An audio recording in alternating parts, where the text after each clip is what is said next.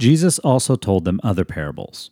He said, The kingdom of heaven can be illustrated by the story of a king who prepared a great wedding feast for his son. When the banquet was ready, he sent his servants to notify those who were invited, but they all refused to come. So he sent other servants to tell them, The feast has been prepared. The bulls and fattened cattle have been killed, and everything is ready. Come to the banquet. But the guests he had invited ignored them and went their own way, one to his farm, another to his business. Others seized his messengers and insulted them and killed them.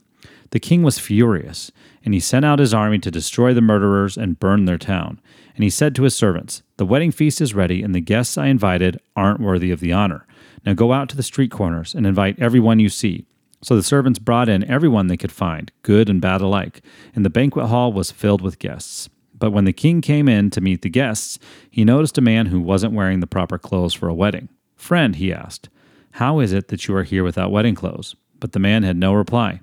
Then the king said to his aides, Bind his hands and feet and throw him out into the outer darkness, where there will be weeping and gnashing of teeth.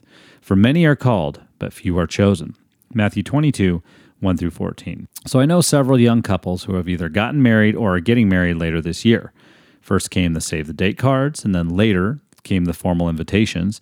And with a few of the weddings, a phone call came close to the RSVP deadline to remind us of the invitation.